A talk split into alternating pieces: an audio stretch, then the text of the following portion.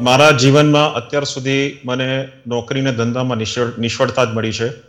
ટૂંક જ સમયમાં મારું આયુષ્ય પચાસ વર્ષ થઈ જશે. હાલ બેરોજગાર છું, આવક નથી. શું મારા ભાગ્યમાં સફળ, સફળતા લખેલી છે ખરી? આમાં કેવું છે?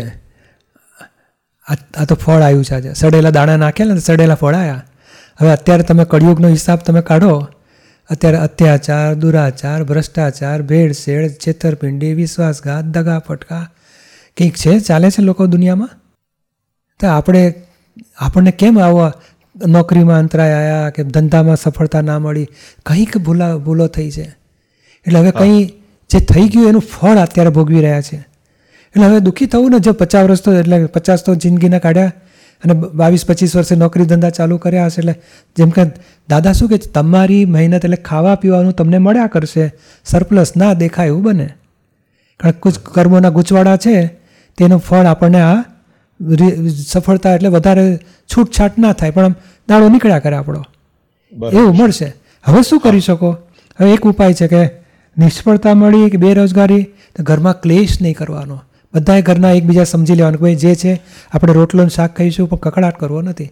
જે ઘરમાં ક્લેશ હોય ને તે લક્ષ્મીજી આવતા આવતા પાછા ઊભા રહી જાય ભાઈ અહીંયા કકડાટ છે. એટલે ક્લેશ કરવો નથી એક. અને બીજું શું કરવું છે? તો કે અડધો કલાક દાદા ભગવાનના અસીમ જય જયકાર કરો, આરતી કરો.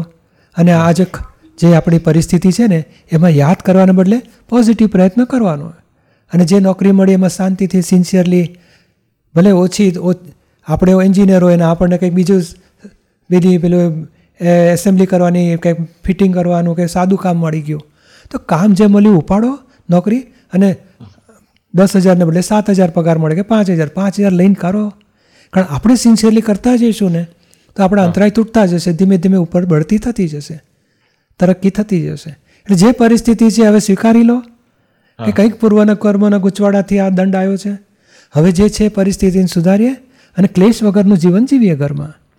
અને સમાધાનપૂર્વક કે ભાઈ જે આપણી છે પરિસ્થિતિ આ મુશ્કેલી છે આપણે આમાં ખર્ચામાં સાચવીને દાડા ખેંચીશું. ખાવા પીવા રહેવાનું નીકળ્યા કરે એવી રીતે આપણે ચલાવો. સંજોગ સારા મળશે તો ધીમે ધીમે ઊંચું આવશે બધું